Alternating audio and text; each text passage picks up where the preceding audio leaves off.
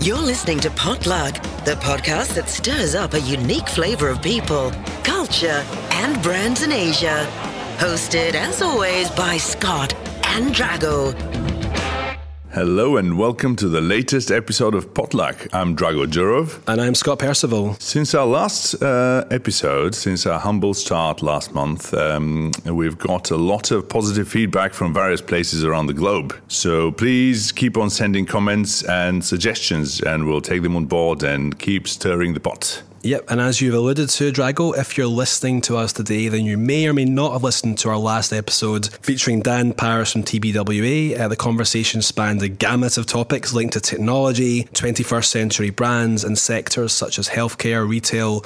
Well worth a listen if you're looking to kickstart your 2020. Yeah, there's also the pilot, uh, where we're talking about what we're doing and why we're doing it with Potluck. Indeed. And anyway, that was all very 2019. Our New Year celebrations are out the way. We're dusting our ourselves off. Now it's time to celebrate the year of the mouse, or I think the rats, depending on how you look at it. Um, and we actually thought that Chinese New Year should merit a separate discussion, its own spoonful, if you like. So while we're chatting uh, about its role within the shifting modern Chinese lifestyle, how things are different in other Chinese cultures uh, around the region, for example, in Singapore, Malaysia. So check out a separate um, chat around that, which will be released at the same time as this episode. Great. Let's dig into it. Uh, today we're joined around the pot, as we like to say, by our guest Eunice Yap, CMO of Esplanade. The Esplanade uh, buildings themselves, uh, spectacular architectural presence on the waterfront of Singapore. It started, I think, sometime around 18 years ago. Uh, with that durian looking building near the Merlion uh, to become the cultural institution in Singapore that it is today. Uh, I've known Eunice for uh, six or seven years now, and she's been kind enough to come stir the pot with us. Welcome to the show.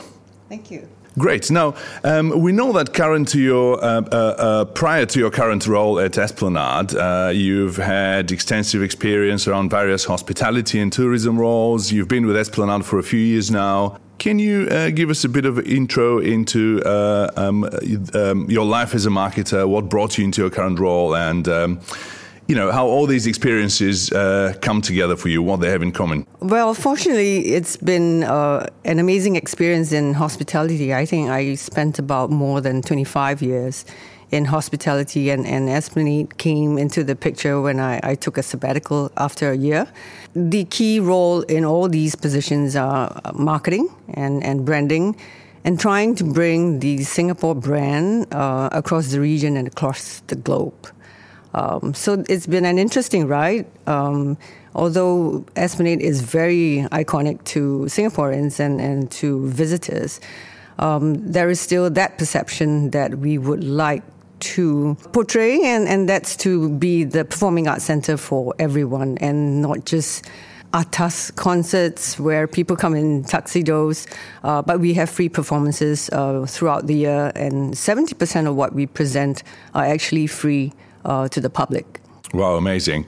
Um, that's very interesting. Now, um, you started talking about the Singapore brand, about what Singapore is about. Um, um you know, our uh, our podcast is about human stories, about culture, and uh, we are interested in your uh, personal life, but also if you could share a little bit about um, how your um, cultural background, your experience as a Peranakan Singaporean, how that background has informed uh, your approach uh, to what you do as a marketer here in Singapore, uh, in this part of the world. If you could share some personal stories or, you know, something around that? Well, there's a big controversy about Peranakans. Uh, so, for those of you who do not know what Peranakans are, they are Straits born Chinese.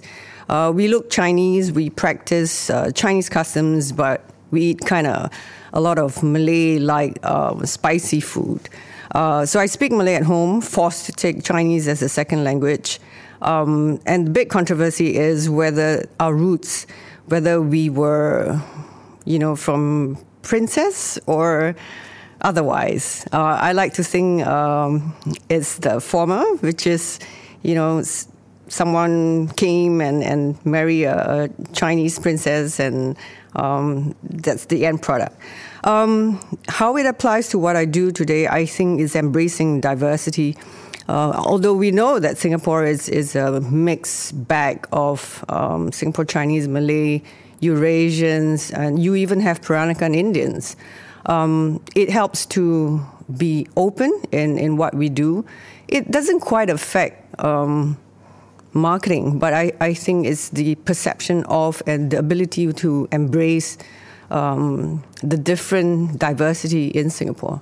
Fantastic. Okay, so one of the things we wanted to dive into was more the, the local to begin with, you know. So we'll talk about the kind of external or the view of Esplanade and, and attracting tourists or maybe even the expat population here. But from a local point of view, um, you know, you're, you're trying to create a, an identity for your destination, and obviously you have to you have to strike that balance between the local and the external. Now, Esplanade boasts a very dynamic calendar. I mean, I was saying to Drago myself that you know even last month I went from you know Ronnie Chieng stand up comedy on a Friday night, you know, to going to the Snowman a few weeks later with my kids and you know everything in between. But from a local point of view, you obviously have this very diverse you know calendar: Chinese, Malay, Indian, Western content, and it may be obvious, but why is having such a culturally diverse calendar like so important to what the Esplanade sort of offers and, and is, I guess, as a, as a, as a destination?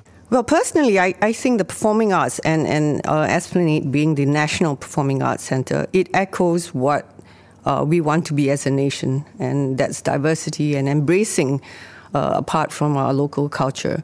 Um, how do we do that and change perception? Uh, on our 15th anniversary, we took the bold step um, to hashtag my durian. Uh, Esplanade has never taken that tone in terms of our marketing and our positioning. Uh, but we felt that if we want to be the performing arts for everyone in Singapore, um, then why not just hashtag something that Singaporeans love? Um, so when we first looked at hashtag my durian, was all full of pictures of durians from D24, 27 to, you know. And uh, the challenge to the team was how do we load that hashtag my durian with pictures of uh, Esplanade and people's experiences, uh, whether they performed here, they ate in, in the restaurants. Um, you know, they, they have marriage proposals at the rooftop. Actually, our rooftop is one of the most uh, romantic romantic spot in, in Singapore. Um, so that's been about two years. We've gained fantastic traction, and uh, we will continue with that. Um, so that why 70% free? That is our social mission, and that's our mandate. Uh, it's to hopefully, and we are continuously trying to bring in new audiences. Um, so we start from children to school kids. Uh, we work with teachers to to offer learning journeys and, and tours um, to better understand who we are as a performing arts center in Singapore. It's a very dynamic kind of um, uh, regional, um, uh, lo- lo- local role. But if we can um, kind of zoom out a bit, and um, I'd like to talk about something that I remember you uh, spoke about in a presentation you gave in Thailand at a Marketing Interactive conference a few years ago. You touched on this theme of uh, Asia Pride. Uh, do you feel that this uh, is still relevant? Um, and if so, if you could tell us a little bit more about that in relation to what you do now and how uh, the Esplanade is um, flying that flag? Well, there, there's a balance that we need to strike. Um, so we support a lot of uh, local productions, local artists. So if you look at our upcoming festival, which is Huayi, uh, it's a Chinese festival of arts, uh, we have a lot of um, commission works um, to include the Singapore artists uh, into the whole presentation of the festival. Of course, we do bring in artists, and that's to, to offer some spectrum of uh, diversity to the audiences. Um, but it's important. It, it's always the home base first. You know, you always clean up your home, uh, your backyard before you go move forward. Um, so that's that's key. That's one of our key pillars to grow the Singapore uh, talent. Great. Um, let's talk a little bit about the changing leisure landscape. Um, Scott and I recently did a study uh, on the Singaporean middle class and how uh, um, consumption habits and leisure needs are changing.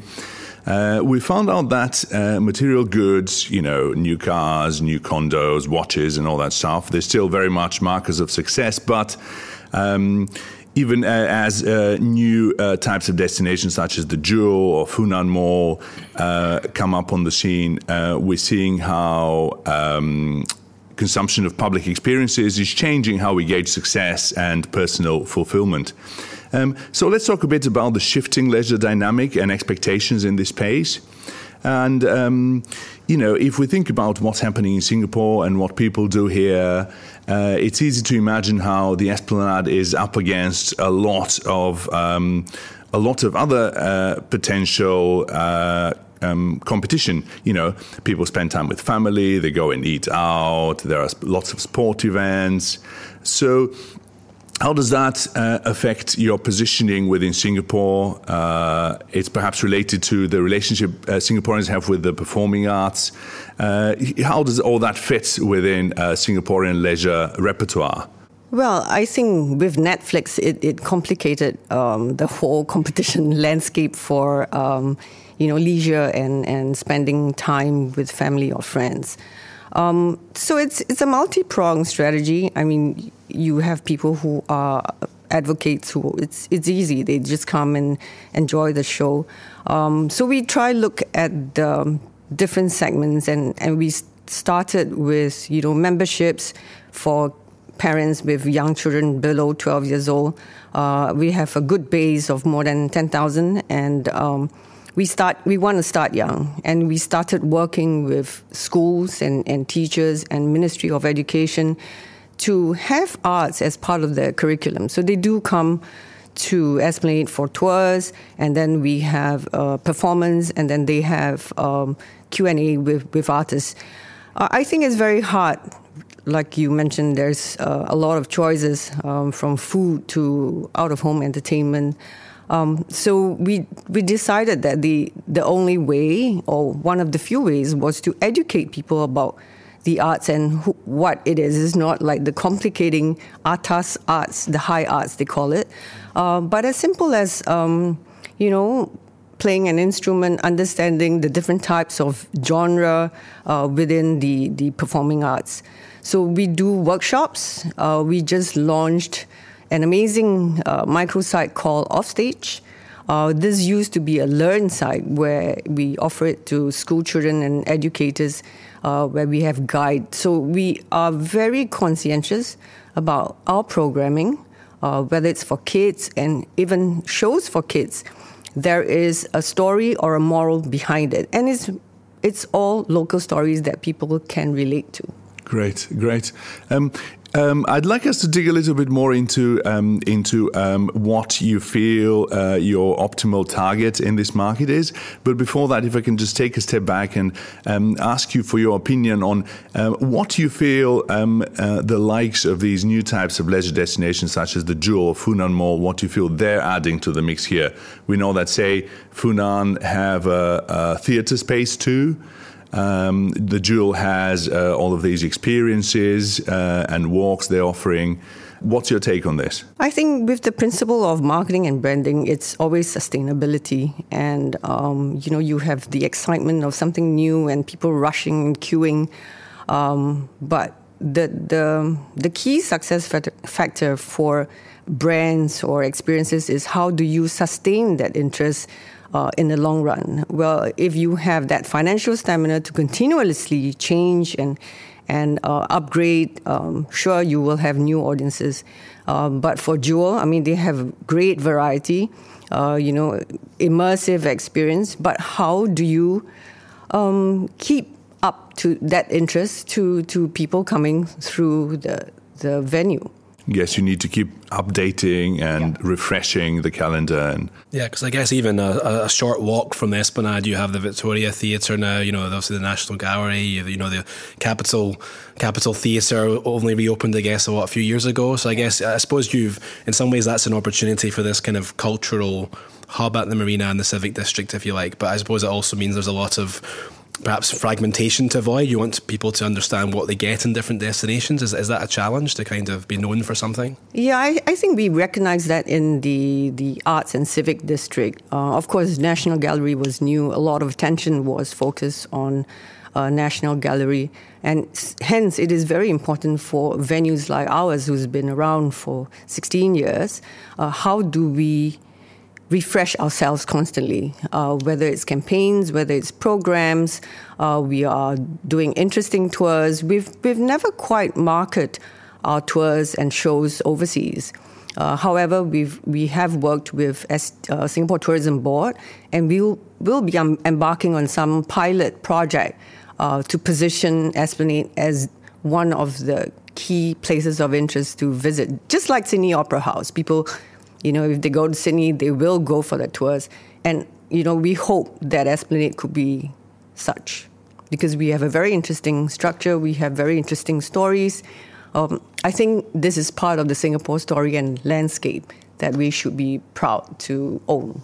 Okay, I guess just building on that, then, how, how are you trying to make Esplanade, I guess, famous amongst those that that visit Singapore? You know, it could be for the, the classic kind of the short hop before they then go on to Malaysia or Bali or whatever, or it can be passing through, or can or it can be, you know, I guess it's becoming more popular as a standalone. You know, could be a week long. How are you trying to tap into that external market? What are some of the things you're trying to do? Okay, because we are a non-profit institution, um, we don't have that financial stamina to independently market and position ourselves regionally or globally. Hence, we, we work with STB as a vehicle, as a springboard, uh, to put us um, in that arena of um, visibility to overseas tourists. We've started working with some inbound operators uh, for customized tours. Uh, we've done like night tours sleepovers um, for in rare occasions when, when our venues are available.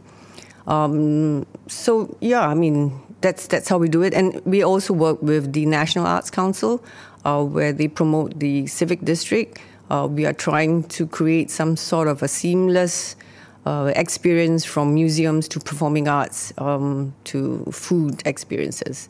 And I guess sort of take a step back from that and think about, you know, there's often this view of, of Singapore and the kind of arts and culture scene from the outside. There's maybe not a lot happening here. You know, things are quite, you know, the sort of stayed or, you know, certain things to see, but, you know, you come back and maybe not something new to see again. I mean, how, how would you kind of uh, how do you feel the a role in countering perceptions like that? That there is actually a very dynamic, vibrant, you know, arts and and, and, cultural scene here, and, and actually there's you know there's a lot more to check out than people maybe imagined. What do you what do you think about that? So we had that conversation um, four or five years ago with National Arts Council and STB. Um, it's it's still under wraps, but they're going to make some announcements soon, um, where we are going to put performing arts in the calendar and as one of the key uh, interest places of interest, not just for tours but some of the shows. And I think what we do, our cultural festivals for Chinese, Malay, Indian, um, it's it's significant to showcase what Singapore has got to offer in the performing arts arena. Uh, I, I, think the visual arts has done quite a good job. Um, now it's the Singapore Art Week that's ongoing. Um, so we should be trying to put together something for the performing arts with the other venues. And, um, you know, you were talking about Funan with um, a theater. Uh, and, you know, we are very proud that Wild Rice has uh, a theater and, and their um, fans who support their, their productions. Fantastic. I mean, I guess even from a from my point of view, you know, uh, what I notice about the you touched on the free events and the free experiences. I mean, you only have to walk around the marina to often encounter a free show at the at the at your you know the concert venue on the water, and I think there is that kind of you know magnetism of being in a, in a great spot, and you know obviously that's a great way in. Um, I suppose it's more how you how you then pull people into the sort of deeper offer as well. Um, but yeah, I think I think Drago, you were going to touch a bit more on the, the sort of challenges from that point of view in terms of. Well, I wanted to um, uh, ask you to explain a little bit more. Um, I find this really fascinating. You mentioned the Sydney Opera House. I, th- I thought that was a very interesting um, uh, parallel you drew there. Um, how do you think they're similar, and uh, what do you think um, we could learn from uh, from what they're doing in Sydney? Well, um, they have a lot of uh, support from the tourist office. Sydney Opera House is showcased and um, as one of the key spots that you need to visit when you're in Sydney. And we hope that Esplanade could be. Um, Singapore Tourism Board does a good job in promoting from walking tours to trails to uh, now um, we are going to put more emphasis on the arts because we do have international artists coming through uh, Singapore and we have realized that there are people regionally who would come to Singapore to watch these concerts because they are not on tour to other parts of Asia. Um, so how I like to benchmark um, Esplanade with Sydney Opera House, it's the awareness level. Uh, we they don't if you look at blogs or social media or feedback uh, or TripAdvisor, people don't talk a lot about uh, Esplanade and their experiences during the tours. I think we would blow their mind if they had gone on the backstage tour. All right, because for those who don't know, uh, the the theater, for example, could fit a Concorde. The Concorde, you know, to in our generation, that's a very big plane, um, and we we have transformed our theaters into product launches. We've done, you know, dinners on on stage. Um, so there are a lot of amazing stories that have, have not been told, and I think that's part of um, our job, my team's job, to to resurface these interesting stories and make it part and, and share it with, with people. Yeah, just one last question on this topic. Um, I think we often um, hear about um, the um, immense cultural heritage of established cities in Europe or the US. Uh, now, what do you think it would take an Asian city, um, say Singapore, uh, to uh, become a rival to these established cultural destinations? The, um, uh, you know, if you can share, say, some uh, success that you've experienced, or what, in your uh, in, in your view, are the challenges related to this? I think we are a baby in comparison to the European cities or um, in China or India. Uh, we borrow a lot of these from around the region because of, of the mix, our cultural mix. But I, I think the National Heritage Board is doing um, an amazing job trying to put together stories around our forefathers, and if you know we just celebrated the bicentennial um, to educate people about who we are and how we are different from the neighboring countries or our European counterparts. I think that sense of pride, and we talk about being local and that local pride that we have. You know, we I am amazingly defensive when, when people talk about Singapore or, or badly about Singapore and think we are China or somewhere else, right? Um, so I think that that that we, we need to instill that that uh, pride. You know, they talk about National Day, people going away, and you know they don't want to celebrate um, with the nation. I think that's um, inconsequential. Uh, at the end of the day, how do you talk about Singapore? How do you talk about your home? And how do you defend um, that pride uh, as a citizen of, the, of Singapore? Okay, um, fantastic. I mean, I think we'd want to just touch a bit more on that kind of, again, connecting with both the local and the external audiences. And I think we obviously see this evolving physical and digital kind of in digital transformation, obviously, is a, a much talked about um, subject. But I think for, for someone like, you know, a place like Esplanade, it obviously has a lot of implications for the role of the physical destination, but also how you can, if you like, share and access content with new audiences. So I, I know, for example, you've been screening stage shows from overseas that you can also broadcast and air and allow people to tap into your to your shows and you know your platform in various ways. So, can you tell me a bit more about the the sort of uh, what's going on there, and does it suggest um, perhaps new a new kind of role for the Esplanade in terms of how it's actually connecting with people? Well, we are currently building the uh, new waterfront theater. Uh, that's a mid-sized theater, and that will be ready in August uh, 21. That would be the ultimate um, showcase of being um, a digital performing arts center. And what do we mean by that? We use digital uh, to help with accessibility, uh, second screen um, um for people who are who have hearing impairment. Uh, we we look at uh, physical accessibility. We look at broadcasting, and and you know that digital should help to augment the, the audience that we are reaching out to, and it's fantastic. Uh, we did we did uh, Baybeats Live. Uh, that had very good traction. We, SSO had a performance that was broadcasted uh, live. Uh, we are experimenting um, because in in this aspect of um, performing arts and digital, we are still in its infancy.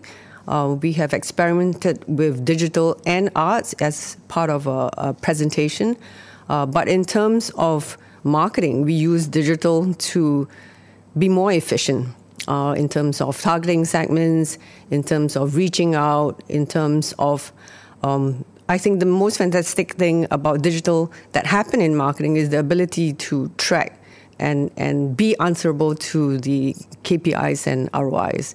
We were many years ago we were not able to justify our positions as, as marketing people because we spend money and we said, okay, we don't know whether there are eyeballs to to what we put out. Uh, but it's great learning experience. We we we put in investments on, on digital. We look at the ROI and we just continuously hone that uh, investment in, in advertising. Mm. Are there any particular um, measures that maybe you can or can't reveal this, but you, you pay particular attention to? You know, some brands are fixated by a certain, you know, we want this image to be portrayed. Are we are we landing that, or it could be more functional? You know, the number of people who are actually eyeballs looking at X, Y, Z. Or do you have any things you pay particular kind of credence to in terms of seeing how Esplanade is engaging people and how you know how well you're doing as a, as a marketing kind of function? So it's all the different touch points from our Facebook to our website. We just look at the the numbers that we, we have and the traction. Uh, I think currently we are working on an attribution model. Uh, I think some aspects of it is possible, the ad and the click through to uh, booking. Uh, we work with SISTIC, who is our ticketing platform, and we are trying to do some data modeling um, to better understand um, the segments. Great. Um, in this context, if we could uh, uh, touch on, um, you know, without revealing too much of your uh, MO, if you're not comfortable with that, but uh, how you as an organization um, uh, act, what you do to learn about your target, to learn about, uh, as we like to call them here around the pot, people. you know, and what your advice would be to marketers when it comes to understanding them and thinking about how to communicate to them. So a lot of people or a lot of marketers are it's, it's, they jump into the digital bandwagon um, because everyone else is doing it. I think from the past experiences that I've learned is to start small uh, and experiment on certain projects and look at the outcome. At the end of the day, if you do embark on digital, what is it that you are looking for as an outcome? Is it increased audience, uh, better your ticketing revenue? Um, so with with that, um, the advice to people is um, just just be very clear. What is it that you want to measure uh, in terms of your segmentation? Um, for us, it's building that new audiences, and, and it's multi-pronged. It's not about digital alone. Uh, I always believe in coming from hospitality. It's high touch, high tech, and and um, do we want robots to greet patrons when they come to Esplanade. No, we want smiling faces, friendly faces, uh, people who are able to recommend what you can do when you are there. Um, yeah. And how is uh, how is this informed potentially by research? If we uh, if we wear our research hats for a uh, for a moment here, uh, what do you do in that um, re regard? What has um, what has uh, delivered results for you in the past? If you could share a bit. Well, we do a lot of surveys, not research per se. Uh, we, we undertake a lot of surveys, uh, post, pre, on site, uh, after tours, and we develop uh, a voice of customer platform. And that's feedback even from um, our patrons, from our hirers, from our artists, and we put that together to quite well to have an indication of who we are from um, the the various segments and partners that, that we work with. Um, that's just the initial. We've not embarked on full fledged. Uh, we use that as a tool to improve ourselves. If we have feedback on the um, customer service, uh, or we have feedback on certain venues, or even we have feedback on tenants, we take that. It's still quite, uh, it's a trigger mechanism uh, for us to continuously uh, improve what we do. Um, we, we even take, um, you know, social listening as part of the voice of customer. Um, we are trying to see if it's really necessary for us to do a brand uh, index um, vis-a-vis, you know, who would be our competition. Uh, I don't I don't put Marina Bay as uh, although they, they present shows, uh, they wouldn't be our competition because our social mandate is very, very different from the commercial players. I guess just building on that, one thing we're always curious about are are there certain kind of insights, for example, about the audiences you, you cater to that you that kind of always live with you or you come back to? If I, I know for I know from my own experience that often working with not for profits and uh, you know companies and or organisations in the cultural space that the the board, the senior management can often have quite a set view on like okay, this is the sort of person that we're attracting or this is the kind of person who enjoys the theatre. But actually, sometimes the insight tells you know the, the sort of person we're here to attract is not really motivated by X, they're more motivated by Y. I mean, I'm just curious if there's anything which kind of you always come back to as an insight on, on one or more of your audiences that maybe you feel is important. So we tried to build personas around um, the shows that we present. Um, you know, today I could be um, a working woman um, going for one show um, on another day I could be a, a mother with two kids and kids, and I, I come for another show. Um, so what we try to do is um, through membership that helps to distill uh, the the clearer segmentation. So we do very well in the the, the end spectrum, the the young, uh, below 12 years, because you know we have fantastic kids show that parents always bring their kids for. And then we have the seniors. Um, um, they are, you know, ardent supporters of the shows that we present, and tickets are sold out before we even put it out for sold, uh, share uh, for sale uh, publicly. I think it's always the, the middle ground, the so-called PMEBs, the youth, uh, which is a big topic about millennials and, and youth. Um, so do we program for the youth? Do we, you know, change the attendance mix for the for the youth?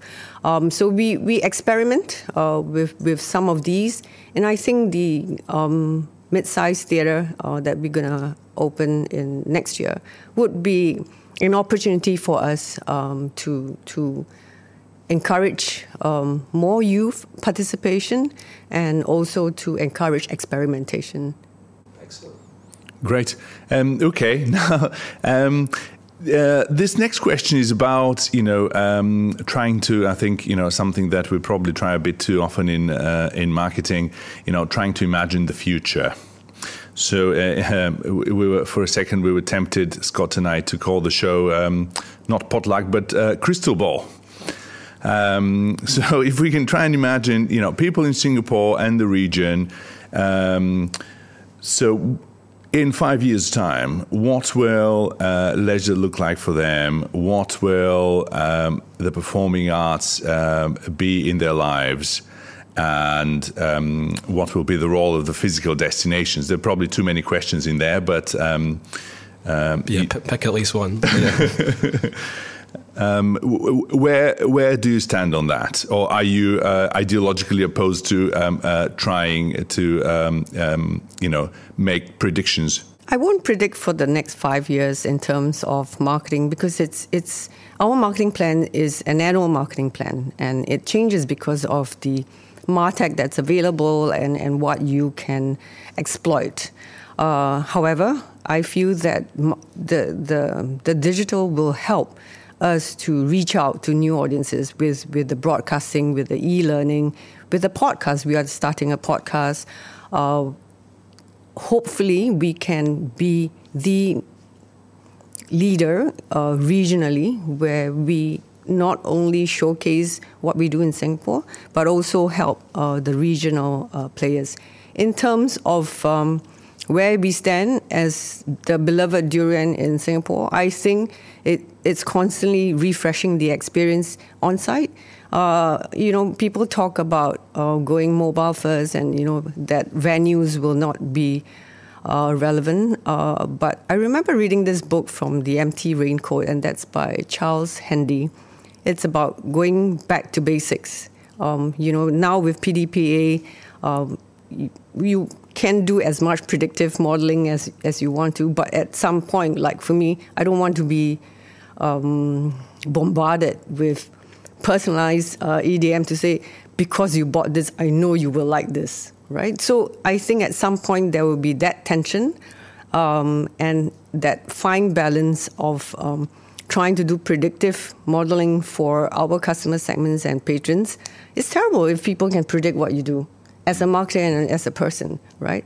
Um, I'm guilty of that. We we still we still do a lot of uh, cross uh, selling and stuff, um, but at some point it cannot be invasive.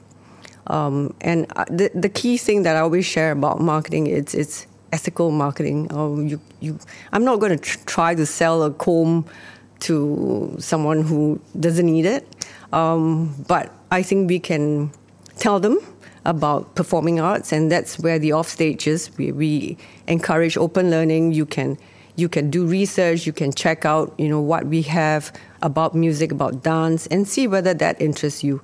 And we do have uh, workshops and all that to encourage that uh, deeper learning.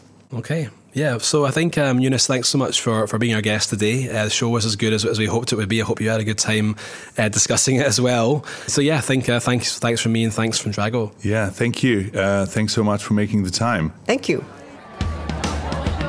You've been listening to Potluck, bringing to the table unique insight into Asian brands and consumers, presented by me, Scott Percival. And me, Drago Juro. Thanks for tuning in to this week's Potluck. See you for the next edition of Potluck. And in the meantime, Keep keep, it brewing. brewing.